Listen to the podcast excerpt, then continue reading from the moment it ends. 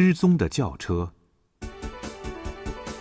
傍晚，警察局电话铃响起，电话里传来一个男子惊恐的声音：“环球银行遭到歹徒抢劫，两名保安被打死，歹徒抢了几百万美金后逃走了。”不一会儿，警笛大作，十几辆警车驶出警察局，向歹徒逃窜的方向追去。据报告，歹徒乘坐一辆银灰色的轿车，已经驶上了城东四号高速公路。警方立即向四号公路方向呼啸而去，同时，警方封锁了公路出口，凡是银灰色轿车都要拦下来严加检查。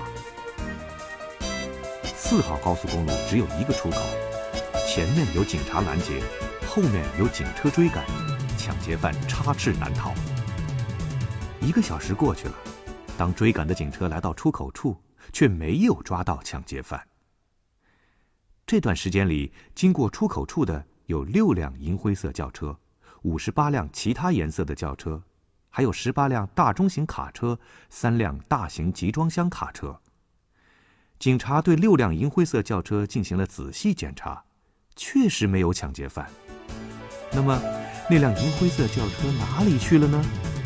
难道抢劫犯真的长了翅膀吗？